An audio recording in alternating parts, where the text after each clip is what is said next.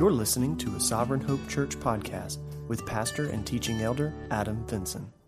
For those of you that haven't been with us, we've been walking through the book of Hebrews, doing it chapter by chapter rather than verse by verse, which is our normal format, um, just because we want to cover it uh, a little bit quicker, um, but also we want to provide you the opportunity to be able to go back maybe in the future and listen through and to be able to do it in a timely manner as well. And so um, working through it chapter by chapter gives us a good overview of what the message of Hebrews is, but also provides you a little bit of guidance about what to maybe study personally on your own because we're leaving enough leeway there uh, where we're not trying to cover everything in the in the chapter, and so it gives you the opportunity to either stud, study uh, before we teach it or to kind of go back this week and study after.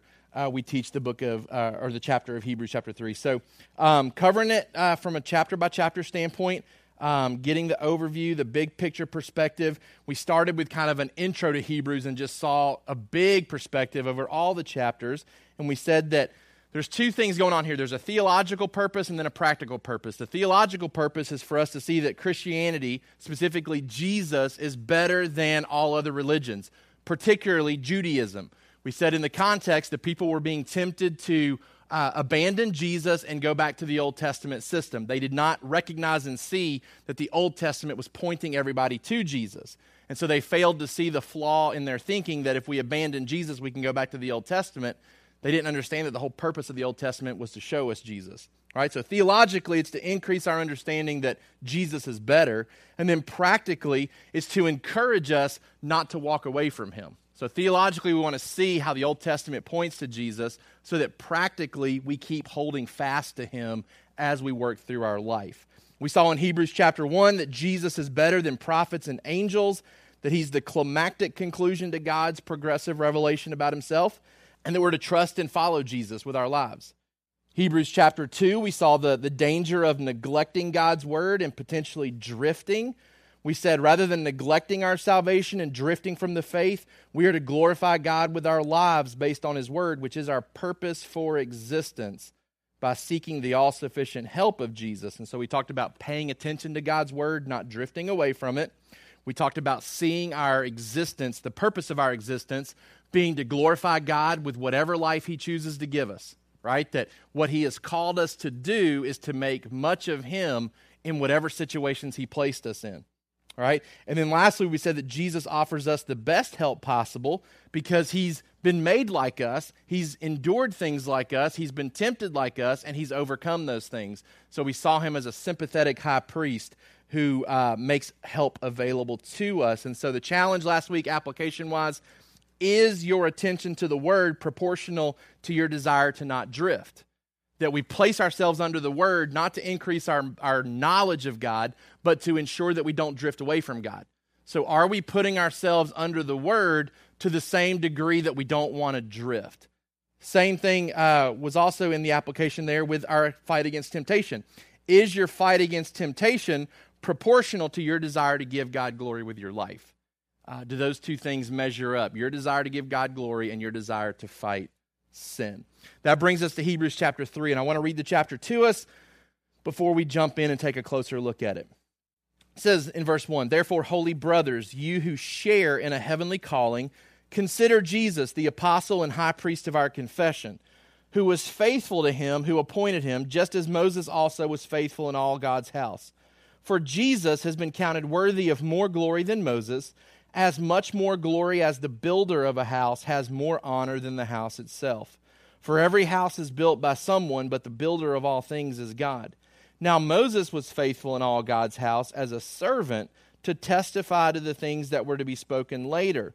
But Christ is faithful over God's house as a son, and we are his house if indeed we hold fast our confidence and our boasting in our hope.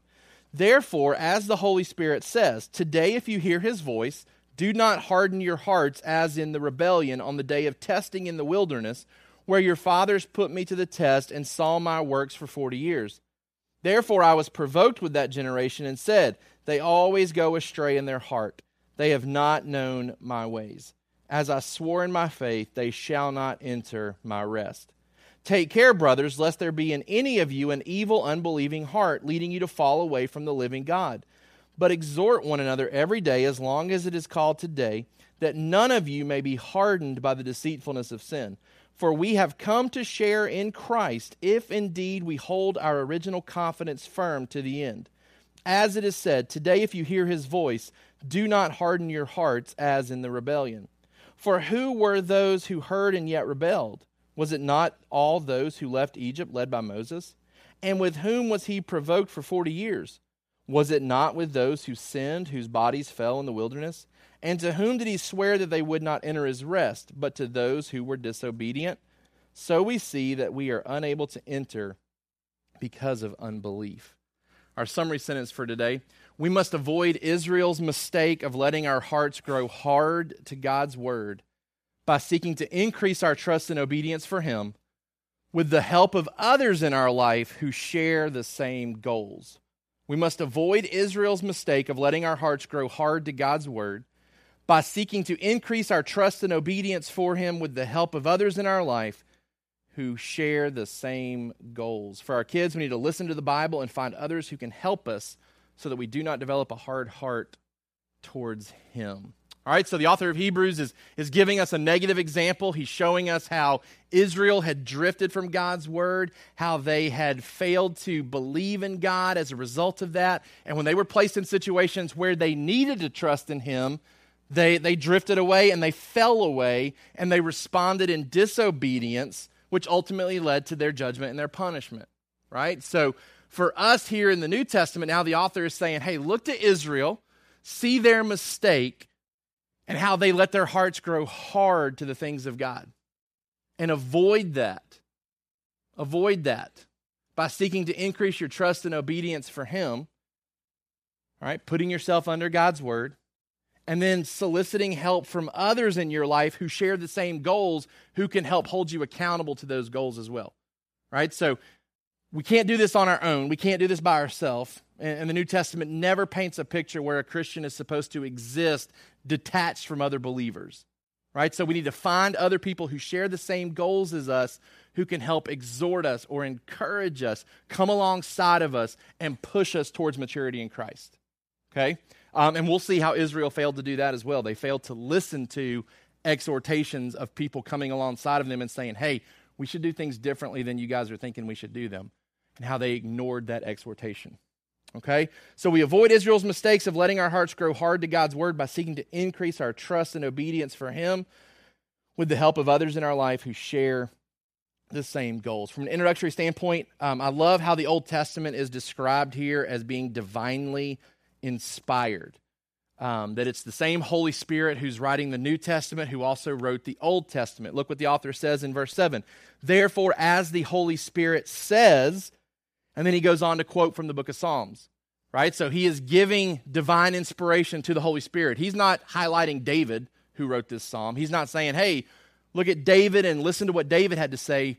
He instead says, listen to what the Holy Spirit had to say, right? We understand that the Holy Spirit said it through David, through David's penmanship, but it was the Holy Spirit where these thoughts originated and where these words came from. And so the Old Testament is described as being divinely inspired here. I love how it's also given in the present tense right? It doesn't say that the Holy Spirit said these things in the past. It says the Holy Spirit says these things today in the present tense, meaning that the Holy Spirit is still saying this from the book of Psalm, that it's not outdated, it's not old. Again, we said the goal in Hebrews is not to discard the Old Testament, right? So the Holy Spirit is still saying these things today. In fact, the first quote, the first word quoted is today if you hear his voice. This was also it's also interesting to note this this passage was read in the synagogues regularly to introduce their time of worship together. So they would read this as kind of a call to worship. Today, as the Holy Spirit says, today if you hear his voice, do not harden your hearts right? Like we pray for that very similar in, in our prayers before we get started, right? Like I, I, try to consistently pray that as we come together, that God would, would speak to us and that he would encourage us and convict us and prepare our hearts to receive whatever it, he, whatever it is that he has for us today. They would read this in the synagogue. And so, as the author of Hebrews is writing this, remember, these guys are thinking about going back to Judaism, so their, their ears would have definitely perked up when he begins to recite kind of their intro to worship. Okay? So he says, Today, if you hear his voice, there's a sense of urgency about that. Also, by way of introduction, I love how the recipients of this passage are described as believers. Some of the wordage that's used here says uh, it calls them brothers, which reminds us of the family relationship that we enjoy together as believers. Calls them holy brothers. That word holy being based on the perfect sacrifice of Jesus and what he has planned for us. And then it also says that they are partakers of a heavenly calling. Right? It says, Therefore, holy brothers, you who share in a heavenly calling. The idea here is that the purposes that God has for them are bigger than earthly purposes. Remember, we talked in chapter 2, He is fixing them through salvation. He is fixing them through sanctification. He is bringing them to glory because they were created to give glory. We were created to give glory to God sin enters into the world and, and keeps us from doing that properly. And rather than giving up on us, Jesus comes. God sends his son to fix the problem so that we can give glory back to God again. Right? So, heavenly calling, this, this bigger purpose, bigger than your job, bigger than your family, right? This heavenly calling. That's why it makes all of our circumstances make sense to us because God didn't promise, like I said, God didn't promise that you would get married. He didn't promise that you would have kids. He didn't promise that you would have a job that you loved, right? He called you to give him glory in whatever life that he gives to you. That's your heavenly calling, bigger than your earthly stuff. The concept of a hard heart is seen in this passage. Um, and, and what I think we need to clarify here is that we're not talking about perfection. Therefore, we're not talking about somebody who slips and sins periodically. What we're talking about when we talk about this hard heart type of a state, it's a fixed attitude of disobedience towards God. It's basically when you have symptoms of disobedience and they become a habit or a habitual type of straying. Look at how God describes these people. He says, Therefore, I was provoked with that generation and said, They always go astray in their heart. They have not known my ways. It's, it's somebody who has really just set their heart against doing things God's way. Like they just, they just keep coming back to it. They keep straying. They keep failing. They keep doing it over and over and over. It, it's not just a, a work in progress, it's somebody who's really not being worked on. Like they're showing themselves to not be a believer. They always go astray in their heart. They've not known my ways. The context, as I told you, is, is the passage comes from Psalm chapter 95. So if you want to flip over to Psalm 95, you'll notice some differences in the quotation. Psalm 95, verse 7, at the end of verse 7, it says, Today, if you hear his voice, do not harden your hearts as at Meribah, as on the day of, or the day at Massah in the wilderness, when your fathers put me to the test and put me to the proof, though they had uh, seen my work. For 40 years I loathed that generation and said, They are a people who go astray in their heart. They have not known my ways. Therefore I swore in my wrath, they shall not enter my rest. All right? Somebody remind me why why is the quotation different? Yeah, it's coming from the Greek translation. So I just read to you the English translation of the Hebrew Old Testament, right? In Hebrews chapter 3, we're reading to you the English translation of the Greek translation of this. Okay, so it looks a little bit different. In fact, what really should stand out to us is in verse 8 do not harden your hearts as in the rebellion on the day of testing in the wilderness. Right?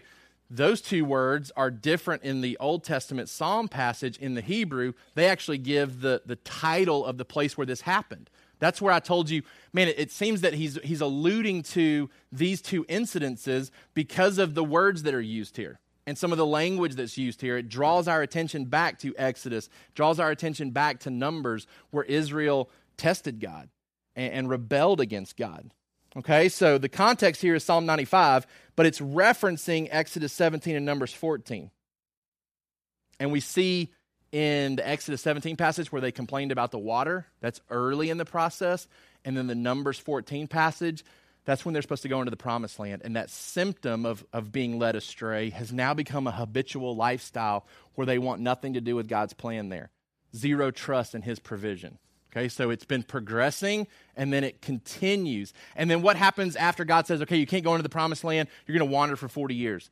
man, they just keep doing it again and again and again. Right? Like uh, they don't they don't show like this massive repentance and try to turn back to God. They keep being led astray. They keep failing to listen to the voice that's being heard. All right? Um, the concept of perseverance is talked about in this passage, and it's always tied to our faith, persevering in the faith. We've described faith in the past from a verb standpoint, so faith is a noun. The verb version would be trusting truth. Faith is the act of trusting truth. Okay, so we want to persevere in trusting the truth that we've been told about God. We also see the concept of rest that starts to pop up in this chapter. We'll see it more in chapter 4. But throughout the Bible, rest is talked about typically in three contexts. You've got one where it's talked about God's rest from work in the Garden of Eden and how man's kind of invited into that rest where he rests on the seventh day. Then you have the idea of rest in the book of Hebrews in regards to Canaan and the promised land. And then we have this future rest, this eternal rest that's talked about in regards to the new creation. So we'll differentiate between those as we move through Hebrews, but the concept of rest is, an, is introduced here in chapter 3. Okay?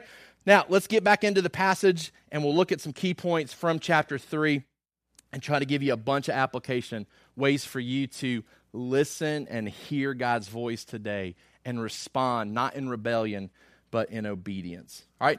Number one, keep your eyes focused on Jesus, who is better than Moses.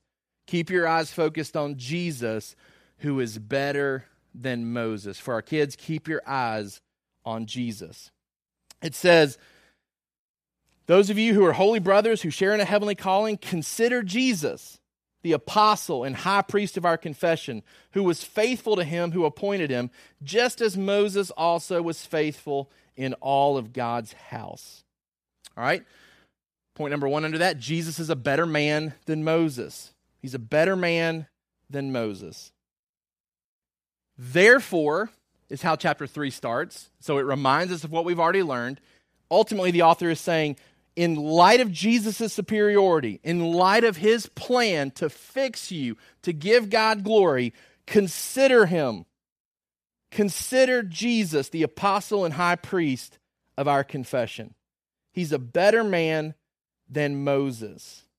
Now, I told you a couple weeks ago, we're not, t- we're not trying to, to degrade or downplay the Old Testament or degrade the, the different objects of the Old Testament, right?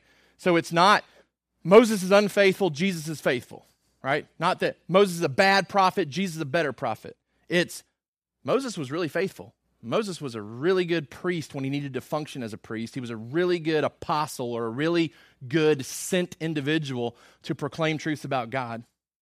But Jesus is better than that. He does it better. Moses did it well, Jesus does it better. So essentially, the idea is if you like Moses, talking to this audience, if you think Moses is great, you're going to love Jesus because Jesus is better than Moses. Okay? He's a better man than Moses because he functions as a better apostle. The idea of apostle is being one who is sent, a sent one. John 17, 18 talks about uh, Jesus says, Father, as you have sent me, I send my disciples now. Okay, so we think of the disciples as apostles. We don't typically think of Jesus being an apostle, right? Because it's become like a, an office or a function that a lot of the disciples held after Jesus' ascension. But Jesus, in its truest sense, is an apostle too, because he was sent by the Father, and he was sent by the Father for a particular purpose a particular purpose, and that purpose was to represent God to man. Okay, he represents God to man. But then, secondly, he's called a better priest. He functions as a better priest. And while Aaron is where the, the priesthood uh, kind of develops there, first off, right? So Aaron is kind of Moses' sidekick, and Aaron ends up being the, the priest. Um, Moses is identified as a priest in Psalm chapter 99, verse 6. So he functions a lot like a priest, but Jesus is a better priest. So as an apostle, he represents God to man. As a high priest, he represents man to God. He's our advocate, and he's a better advocate, right? Jesus stands in our place and takes our punishment. Remember, Moses tried to do this, right? As great as Moses was, he couldn't be Jesus. Exodus chapter 32. This is after the children of Israel are dancing to the calf, right? Like, the, like they've been brought out of Egypt, saved from slavery. Man, they're, they're, they're being given the, the Ten Commandments at the time, right? Like God's giving the law to, them, to, to Moses to bring to them, and they're told to wait, and they can't wait. They start worshiping other gods, and God gets really angry about that. And it says on verse 30 of Exodus 32 The next day Moses said to the people, You have sinned a great sin, and now I will go up to the Lord. Perhaps I can make atonement for your sin. Moses is like, I'm going to try to fix this. Like, this is bad. Like, this is messy. This isn't good. Um, and I'm going to go try to fix it. I'm going to try to be your advocate and make atonement for your sin. So Moses returned to the Lord and said, Alas, this people has sinned a great sin. They've made for themselves gods of gold, but now if you will forgive their sin. But if not, please blot me out of your book that you have written. But the Lord said to Moses, Whoever has sinned against me, I will blot out of my book. But now, go, lead the people to the place about which I have spoken to you. Behold, my angel shall go before you. Nevertheless, in the day when I visit, I will visit their sin upon them. Man, Moses tries to stand in the gap for them, tries to take some of the heat for them. God says, it's just, it just doesn't work that way. Like, like you're great, but you're not great enough. Right? Jesus does exactly what Moses tries to do here and is accepted. Right? His sacrifice is accepted. He does stand as an advocate for us. He does stand as a sacrifice for us. Jesus looks down and says, "This is bad. This is not good. Right? You've sinned against God. I'm going to see I'm going to go before God as your advocate and make atonement for your sin if possible, and it is possible. Jesus does make that atonement. Right? So Moses, good priest, good man, Jesus better. Jesus better. His sacrifice is accepted by God. He does become the best advocate, the best priest, the best sacrifice. All right. Number two, he has a better ministry than Moses. He has a better ministry than Moses. Again, not to, not to degrade Moses in what he did, it's just that Jesus does it on a better scale, a grander scale says, For Jesus had been counted worthy of more glory than Moses, as much glory as the builder of a house has more honor than the house itself. For every house is built by someone, but the builder of all things is God. Now Moses was faithful in all God's house as a servant to testify to the things that were to be spoken later, but Christ is faithful over God's house as a son. And we are his house if indeed we hold fast our confidence and our boasting in our hope.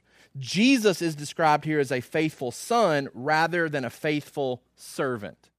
Okay? So you've got Moses who does a great job of serving the house of God, but Jesus is described as the builder of the house, as the son of the house. Okay? Numbers chapter 12, verse 7 is a passage where God even affirms the faithfulness of Moses in the Old Testament. But Moses would agree Moses would agree with the author of Hebrews in saying, Jesus is better than me. Because the New Testament even talks that Moses would say that. In John chapter 5, verse 46, and in Luke chapter 24, verse 27, we are told that the law and the prophets, also in Romans 3.21, the law and the prophets point to Jesus. Remember when the, when the guys are on the road to Emmaus, it says that Jesus stops them and begins to expound about the fact that Moses and the prophets were talking about him. And so he does like this Old Testament explanation of how he is the fulfillment. Man, maybe even some of the teachings of Jesus find their way into the book of Hebrews by some of those guys passing on what Jesus shared with them on the road to Emmaus. Because he said, The Old Testament is about me. Let me show you how that's true. So Moses would even agree that Jesus is better than him. He has a better ministry than Moses. He's the builder of the house, while Moses is only a part of the house. And the house being described here is, is not a, a building, not a temple, but the people of God. The people of God is what's described as God's house. And Jesus is the builder of that. We see that throughout some of the letters in the New Testament. Jesus being the head of the church, and he's the foundation, he's the cornerstone, and he's building this body, he's building this temple out of God's people. He offers better rest than Moses. He's a better man, he's got a better ministry, and he offers a better rest than Moses if for no other reason because Moses failed to lead people into the rest. Right? Moses was insufficient. He couldn't change people's hearts. Right? Like Moses, man, Moses gives great truth. He preaches great sermons to the children of Israel as they leave Egypt and they wander and move towards the promised land. It wasn't that Moses had a bad message, it's just that he couldn't change hearts. He takes a group of sinful people to the promised land, to the brink of God's rest And after all of his teaching, after all of his explaining, after bringing the, the law down and expounding upon it to the people of God, they get to the brink of God's rest and they say, Nope, our hearts are hard. We don't want to go in. We don't want to trust God. And Moses can't bring anybody into God's rest. And it wouldn't have really mattered who was leading the people of Israel if it was just a human. They wouldn't have been able to lead them into God's rest. Only Jesus can fix hearts. Only Jesus can soften hardened hearts. And that's exactly what he does to lead us into eternal rest, right? So he offers a better rest because Moses couldn't lead anybody into rest. And Jesus promises rest for those that persevere, those that hold fast to the confidence, who boast in the hope until the end. It's the confidence that one would have if they owned a piece of property and they had the deed in hand. Kind of gives you authority and confidence over that piece of property. That's, that's, where the, that's where the word comes from. It's that we feel so confident in the work of Jesus Christ that we hold fast to him until he comes back for us. The implication from this section here consider, because that's what the author tells us, consider Jesus. Consider how to keep your heart set on Jesus, which will lead to perseverance in the end. There's a personal responsibility piece attached to this. You have a responsibility to figure out how to consider Jesus regularly in your life to keep your heart set on him. It's one of the keys to persevering to the end is you consider Jesus who is worthy of consideration because of how the author has described him. He's a better angel. He's a better messenger. He's a better prophet. He's a better apostle. He's a better priest, right? Like he does all of those things that they do, but does them better, does them better than they can, right? He's worthy of our consideration. Why would we walk away from him? The author says, consider him, because when you really do, when you really stop and pause and consider him, man, there's no other options for you. There's no other, there's no other way to walk away from that if you really consider him. All right. Number two, keep your ears and hearts open for the voice of God. Keep your ears and heart open for the voice of God. It says, therefore, as the Holy Spirit says today, if you hear his voice, do not harden your hearts as in the rebellion. Because what happens if you do that? You go astray in your heart, it says in verse 10. And why do you go astray? Because you've not known my ways. The idea here is that there's ignorance, but the ignorance is due to not listening. So Israel was led astray because of their ignorance, but they were ignorant because they had not listened to the voice of God. And so it led to them straying and falling away. For our kids, keep your ears open when the Bible is taught. Man, every time you sit under the Bible, you you implicate yourself more and more. You are, you are reducing the excuse of ignorance every time you hear God's word taught. And some of us have, have implicated ourselves greatly over the years, right? Some of us grew up in, in Christian schools some of us have been in church since we were born, and we've heard countless Sunday school lessons, countless sermons, ca- countless chapel services, countless Bible classes. I mean, we have implicated ourselves greatly. We can't claim any ignorance. We've been taught God's word since we were born, right? And, and it's up to us to really hear it, right? He who has ears to hear, let him hear, not just with his ears, but with his heart. Because Israel claimed ignorance. They, they didn't know my ways. They went astray in their heart, and their ignorance was due to not listening. Number one, Israel failed to trust God when life was hard. Failed to trust God when life was hard. They did not trust the one that saved them from slavery. In both accounts that we read earlier in our small group time, they're doubting God because things are hard and they're really thirsty. Right? Like they're, like they're thirsty and they can't find water anywhere, and there doesn't seem to really be any hope of finding water. But, but this is the same God who's been providing for them since he showed up to them personally in Egypt and led them out of slavery through Moses, who parted the Red Sea, right? Like it's, it's that God who has already miraculously shown them all kinds of signs and wonders, and they have forgotten very quickly and, and life gets a little bit hard and circumstances are not as desirable. Hey, didn't you promise to take care of us? Didn't you promise to give us water? Well, not technically.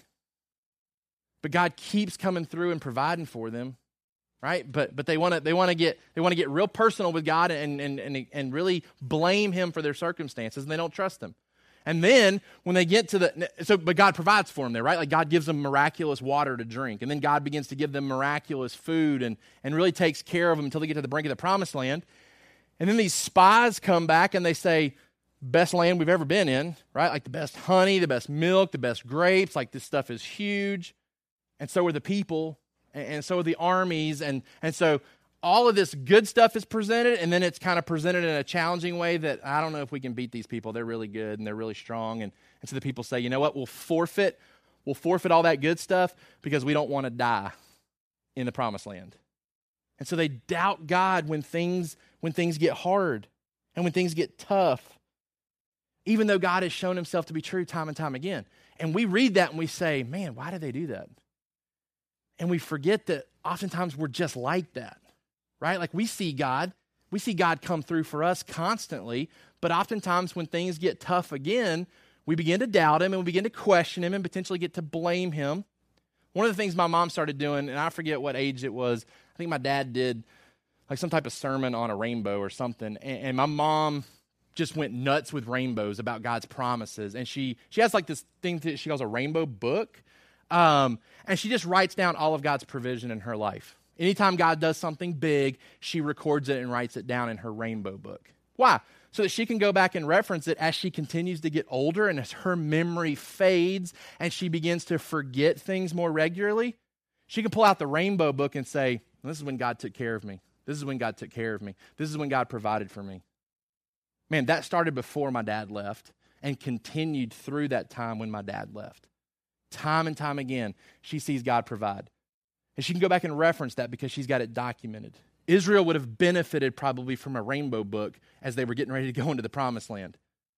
Hey, this army's really big. Yeah, but let's pull out the rainbow book and see God has provided over and over and over again. Why would we doubt him now? And we criticize Israel very quickly because we've heard these stories all through Sunday school, and we fail to put ourselves into the position of them and realize, and we do it on a much lesser degree. Right? Like, like oftentimes we'll blame God or, or doubt God in stuff that's far less than facing giant armies. It's facing issues at work, facing relationship issues in our family, right? Like, like much lesser deals than having to go up against a giant army. But we criticize Israel for doubting God there. We need to be very, very quick to look at ourselves and say, man, when do I doubt God? And why do I do that? And how should I not? Consider Jesus. We don't have to doubt him when we consider him. Israel failed to trust God when life got hard. Number two, Israel wanted immediate gratification rather than delayed satisfaction. They wanted immediate gratification rather than delayed satisfaction. They grumbled about the process and they grew discontent. Man, they're worried about water when God has promised to take them to a land flowing with milk and honey. Right? Like, like they're doubting the ultimate promise of God because they're doubting Him on a daily basis. You're not going to even give us water to make it to the promised land of milk and honey. They, they, they doubted Him because they wanted immediate gratification versus delayed satisfaction. Man, they're guilty of, of really what Esau did, right? Esau's like, I'm so hungry. Like, I, I got to eat now. And Jacob's like, I got something for you. Just give me your birthright. Like, just give me, give me what's really going to be the satisfaction, and I'll gratify you right now. And Esau says, Yes. And that's ultimately the temptation of sin, right? It's be gratified now versus satisfied later. And so we yield to temptation, we yield to sin because it seems to seems to satisfy us now. Like we, we don't think we're we're trading the greater satisfaction for gratification right now. We think we're getting satisfaction now. And then we seize it and realize it didn't satisfy me like I thought it would. It, it gratified me in the immediate, but it didn't satisfy me long term. That's what Israel craved. They wanted immediate gratification versus delayed satisfaction. They wanted water now. And if we can't have it now, we'll just go back to Egypt where there's water. Yes, there's slavery back there, but at least there's water back there. Right? They wanted immediate gratification versus delayed satisfaction. They grumbled about the process. They grew discontent. The implication for us take care to avoid a hardened heart that will keep you from persevering to the end. Again, personal responsibility. Take care. Verse 12 Take care, brothers, lest there be in any of you an evil, unbelieving heart, leading you to fall away from the living God. So we need to consider Jesus. That keeps us persevering. We need to take care to avoid a hardened, unbelieving heart. That will keep us persevering as well. Then he gives explanation for how to do that. How do we take care lest there be an evil, unbelieving heart in us that leads us to fall away? How do we do that? Number three, keep your life filled with Christians who encourage you. Keep your life filled with Christians who encourage you. So keep your eyes focused on Jesus. Keep your ears and heart open for the voice of God. Okay? Consider Jesus, hear his voice, respond to it, don't rebel against it, be obedient to God's word, and then keep your life filled with Christians who will encourage you. You protect your heart as you seek to help others protect theirs. It says verse 13, exhort one another every day as long as it is called today, that none of you may be hardened by the deceitfulness of sin. For we've come to share in Christ if indeed we hold our original confidence firm to the end. For our kids, keep your life filled with good Christian friends, people that will encourage you, people who share the same goals as you. All right, number one, what are the causes of a hardened heart? What are the causes of a hardened heart? Well, it starts with the word being absent or being ignored in your life. When we ignore the word or it's absent, we start to drift. And then we start to fail to trust God when things are hard and don't make sense.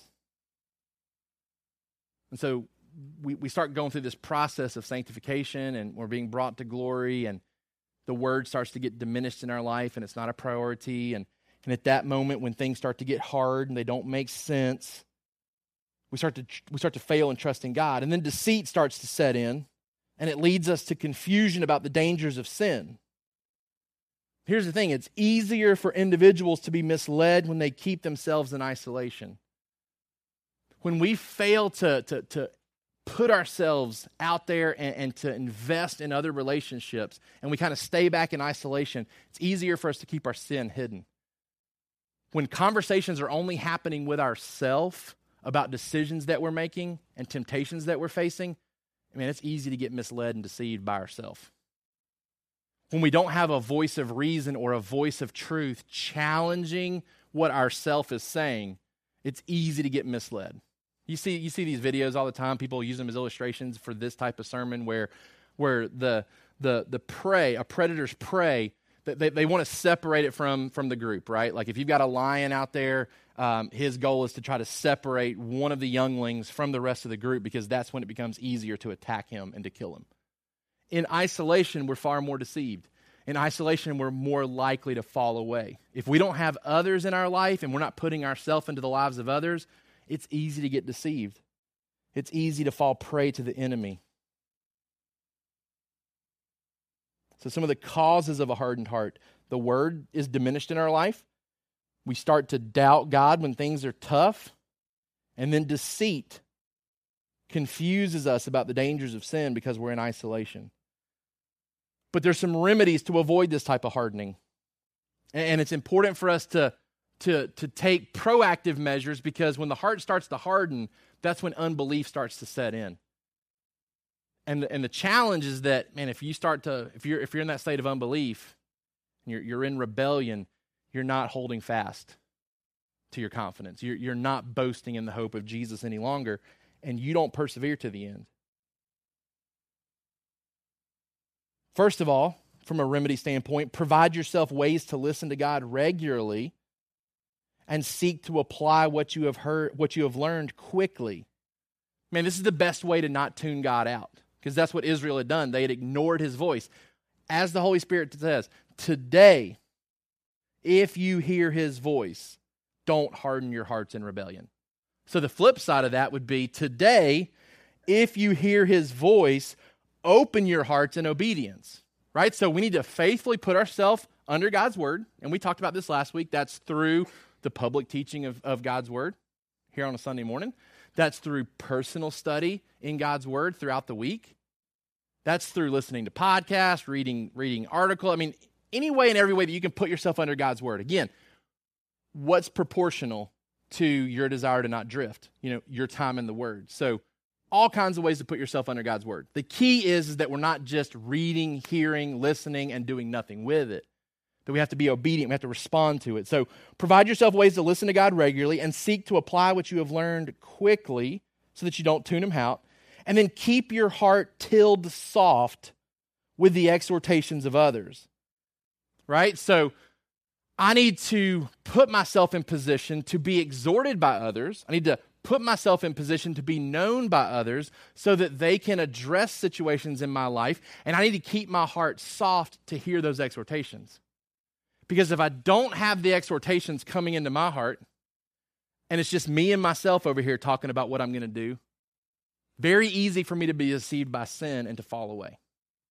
So instead, I need to have people speaking truth into my life, keeping my heart tilled up and soft through daily, regular exhortations from others. That word exhort is the word encourage.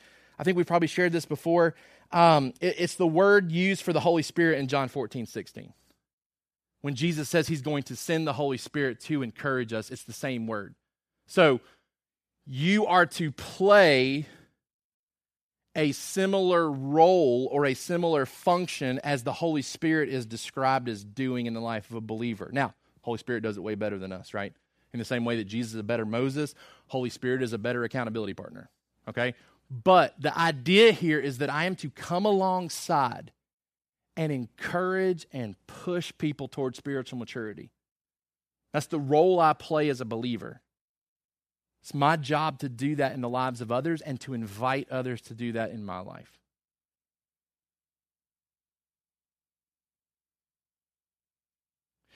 we identify and invest in others for this type of help. And, and this can happen in, in, in, a lot of variety of ways, right? Some of you have deep, meaningful relationships with believers outside of this church, right? Um, the guys at Snowbird are guys that I typically call upon and reach out to when things are going on in my life, in addition to my accountability group, right? So I've got guys at Snowbird who have known me for a long time that I'll reach out to. I love getting up to Snowbird. I love getting away with them privately and kind of talking about things that are going on in my life. But the but the longer I'm away from those guys, the longer they're not living near me, the more I realize, man, it just takes a long time to explain to them and get them caught up on things that are going on in my life to actually get guidance and wisdom.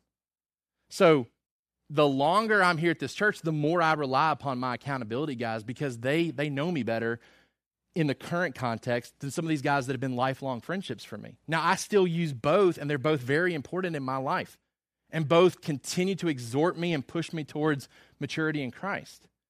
But there's something unique, and I think that's why God has universal church and local churches, because there's something unique about doing life together with people who are hearing the same things week in and week out. Right? Like Rob at Snowbird's not currently going through the book of Hebrews with me. He's not currently hearing these sermons being taught. So I can call him and talk and get advice and counsel about being obedient to God's word. But I can also call Ben, who has sat in the same teaching as me, and be able to get more current, relevant discussion potentially because he's there with me doing it. Right? Either way, we need exhortation coming into our life, whether that's from relationships within our church, relationships outside of our church, preferably both if we can have both. Right? Some of you, here in this church maybe don't have meaningful relationships outside of our church. I mean, your your your connection with Jesus and his church is right here and that's that's it. You don't have people outside of this church. Man, it's preferable if we can have both because the more the better as far as the exhortation goes. But the key here is that every Christian needs it in their life. Every Christian needs the exhortation. Identify and invest in others for help. And then help other people endure so that they're still around to help you. See, even in like our our small groups and our accountability groups, it's not just about what you can get out of them, right?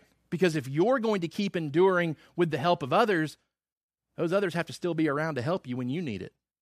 Right? And so you may be doing good and they're over here falling away. And then when you call upon them to help you, they're not they're not around anymore because they fell away, they drifted. So it, it's a, it's a two way partnership, right? Like, my accountability group, I need it, but it also needs me. The guys at Snowbird, I need them, but they also need me too. Like, I play a role in the relationship as much as they play a role in it for me. Keep your heart tilled soft with the exhortations of others. Encourage them, much like the Holy Spirit is called to do that for us in our life. We identify and we invest in other people to help. Um, we need to appreciate the believers that God has put into our life. And we need to be in a position where we're welcoming that type of exhortation. Because here's what happened the children of Israel said, No way, we're not going in there. And then Joshua and Caleb stand up and say, Hey, we were a part of that spy group. And while these guys say we can't, we can. We can do this. God has provided us. Maybe Joshua and Caleb even open up their rainbow books and they're like, look, like remember, we got water when we needed it. We've, we've seen God come through time and time and time again. We can do this. You know what the response was from the, from the children of Israel? It says they wanted to stone them. They wanted to stone them. Right? Like it wasn't just, hey, we'd like to have some different accountability partners here. Right? Like it's like, we want to kill the guys that are trying to hold us accountable to what we're supposed to be doing. Man, they were so resistant to the exhortation. God had placed people in their life to remind them, to encourage them, to exhort them so they wouldn't fall away, so they wouldn't be deceived, so they wouldn't rebel against God's voice. And they said, you know what? We hate that voice. We hate that exhortation. We hate that encouragement. And we need to appreciate the believers that God has put into our life. And then regular confession of sin keeps us sensitive to sin. James 5:16 talks about the healing that comes from confessing sin. The implication then for us is to exhort one another regularly because drifting from the word will quickly lead to doubting and disbelieving the word. Man, our role in exhortation is to share truth, to remind people of promises when things get tough and when sin looks good. Remember, we've talked about here in Hebrews, what we're going to find is that perseverance, the two threats to perseverance, trials and temptation. When things get hard, Christians want to walk away. And when things get deceptive, Christians want to walk away. We need each other to exhort each other so that we make it through hard times and we don't doubt God. We make it through tempting times and we don't disbelieve God. I want to clarify as we wrap up here a couple of a couple of truths about perseverance, right? Because you read this passage, and if you're not careful, you could walk away from this saying, "Man, can I lose my salvation here if I'm not careful? Can, can I forfeit what I currently possess? I'm, I'm, I know I'm a Christian, but man, I feel this weighty expectation that if I don't do things right moving forward, I'm going to lose my salvation, right? So I want to clarify a little bit about how I'm 100% security of the believer. You can't lose your salvation. And this passage only reinforces that for me. Okay? So, some truths about perseverance that I want you to kind of hang on to. What this passage, what this chapter is saying is that only those who persevere in faith will be saved. And only those with genuine faith will persevere. All right? So, you don't have um, non genuine believers persevering, right? Non genuine believers fall away, they drift at some point. Only people that are truly saved persevere. And people with genuine faith persevere. Only those who persevere in faith will be saved, and only those with genuine faith will persevere. Secondly, our faith began in the past and continues today if we hold fast until the end. Our faith began in the past and continues today if we hold fast until the end.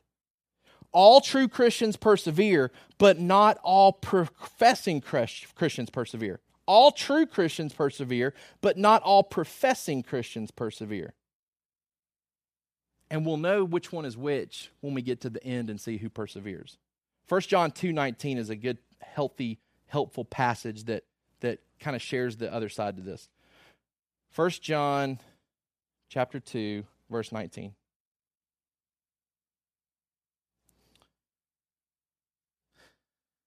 Children, is the last hour, and as you've heard that Antichrist is coming, so now many Antichrists have come. Therefore, we know that it is the last hour. They went out from us, but they were not of us.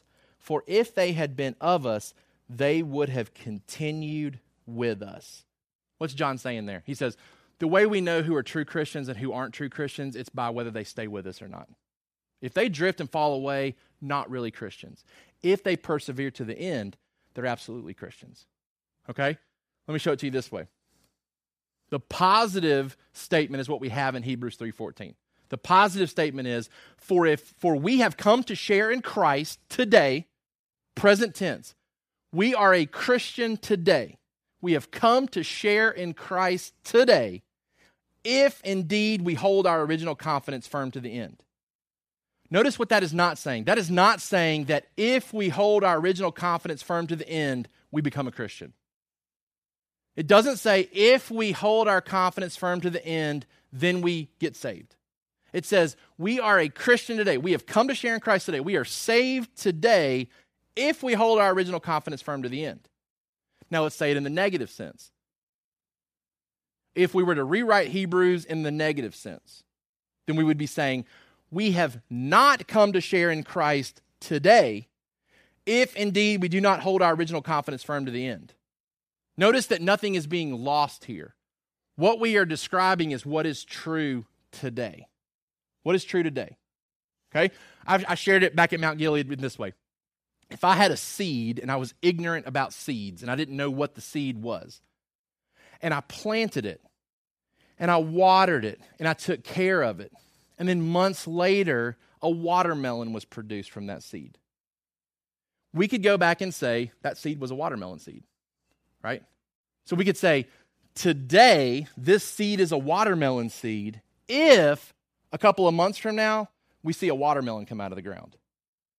If we see a pumpkin come out of the ground, it was never a watermelon seed that abandoned its purpose of being a watermelon seed to produce, to produce pumpkins. It was always a watermelon seed, and it showed itself to be a watermelon seed when you stuck it in the ground and it responded to the elements. If it shows up to be a pumpkin, it was never, it may have looked like a watermelon seed. Somebody may have colored it with a magic marker to where it looked like a, a, a watermelon seed, but it showed itself to be what it was when we put it in the ground. That's what this passage is saying. It's not saying that if you don't persevere to the end, you, you, you stop sharing in Christ. It just says you never had a part in Christ if you don't make it to the end. So there's no threat to the security of your salvation here. But if you're truly a Christian, you won't walk out of here and say, I don't need God's word. I don't need the exhortation of others because I'm secure in Christ. A true Christian hears this and says, Man, I need others to make it to the end and you desire it. You want it because you want to hear God's voice because you are truly a Christian. Okay? So, just to kind of clarify there, if if we come to share if we if we hold fast to the end, then we have come to share in Christ today. And if we don't make it to the end, we never really came to share in Christ at all. All right? From an application standpoint, two things two questions because the whole thing has been very application driven, right? Keep your eyes focused on Jesus, keep your ears and heart open for the voice of God, keep your life filled with Christians who encourage you. Do I show a pattern of listening and applying the Word of God as a sign of belief? And if not, that needs to change if you're really a Christian. Is there a pattern of listening and applying the Word of God in your life? That will keep you persevering to the end right? The Holy Spirit. Obviously, all of this is, is the Holy Spirit sealing us to the day of redemption. But our part in working out our salvation is to put ourselves under God's word, to respond in obedience to God's word. Do I show a pattern of seeking and responding to exhortation to push back against unbelief? Do I show a pattern of seeking and responding to exhortation to push back against unbelief? Am I inviting other people into my life, sharing with them my doubts, my frustrations, my temptations, so that they can speak truth to me in times where I'm being deceived? We need that. All of us need that. Whether you're an elder or whether you're a, new believer, everybody needs that in their life. Because the, the deceitfulness of sin is powerful. And we need people speaking truth to us, exhorting us so that we persevere to the end family worship questions. read Hebrews chapter 4 as a family this week. Talk about some of the clear things in the chapter, talk about some of the questions that you might have as well. I'm going to post a couple of follow up resources for you based on uh, Hebrews chapter 3. Um, one of the things that I want to I want to share with you is something that I shared um, with some of our leadership. Um, it, it's an article by Desiring God that talks about some of the the high, lofty expectations that sometimes we have for our small group and for our accountability group. And when those expectations aren't met, how that kind of breeds a dissatisfaction in us. And it's a great article kind of reminding us that this isn't a perfect bride. This local church isn't perfect, right? And our role within this imperfect local church is to love and serve and exhort each other and, to, to have healthy expectations for what that's going to look like. So I'm going to share that article with you because I think it's a great article to kind of work through and read through, especially as we kind of talk about the potential of uh, shuffling some of our small groups, creating more small groups that allows for greater growth that we talked about in our um, our series on the vision for our church. That that it kind of helps us remind ourselves that man, things aren't going to always be perfect in our C groups. It's not going to always be perfect in our accountability groups. But we're working through this together because we see a, a need and a call to exhort one another. And that's kind of an environment that we've just tried to create here as leadership to give you an outlet for that, especially if you don't have outside relationships um, from this church. That there, there's a means and a way to see this kind of lived out in, in, in one example, one way that we can apply this passage. Okay? Let's pray together. And then Tyson's going to come and lead us in one more song.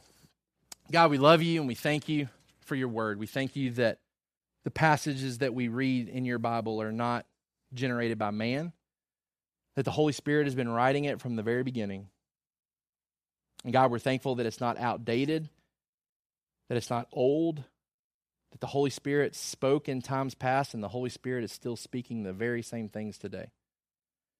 God, I pray that we would see the, the need to keep our eyes focused on Jesus, that He is superior to everything else this life offers, that He is our, our all sufficient help in bringing us to glory.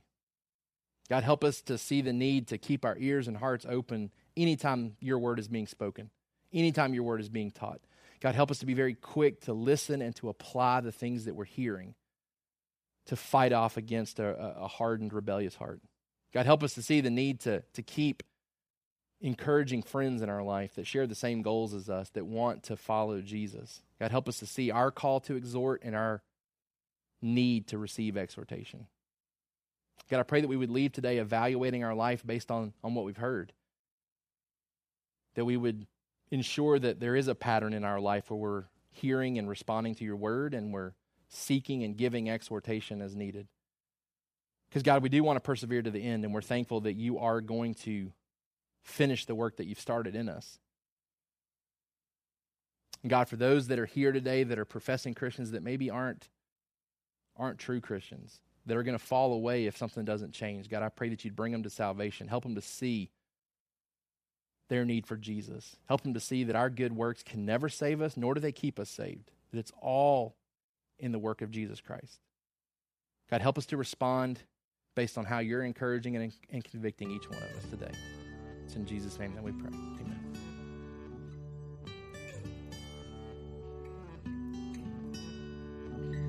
Thank you for listening to the Sovereign Hope Church podcast. We trust that you've been encouraged by the word. For more information about our church, please visit our website at www.sovhope.org.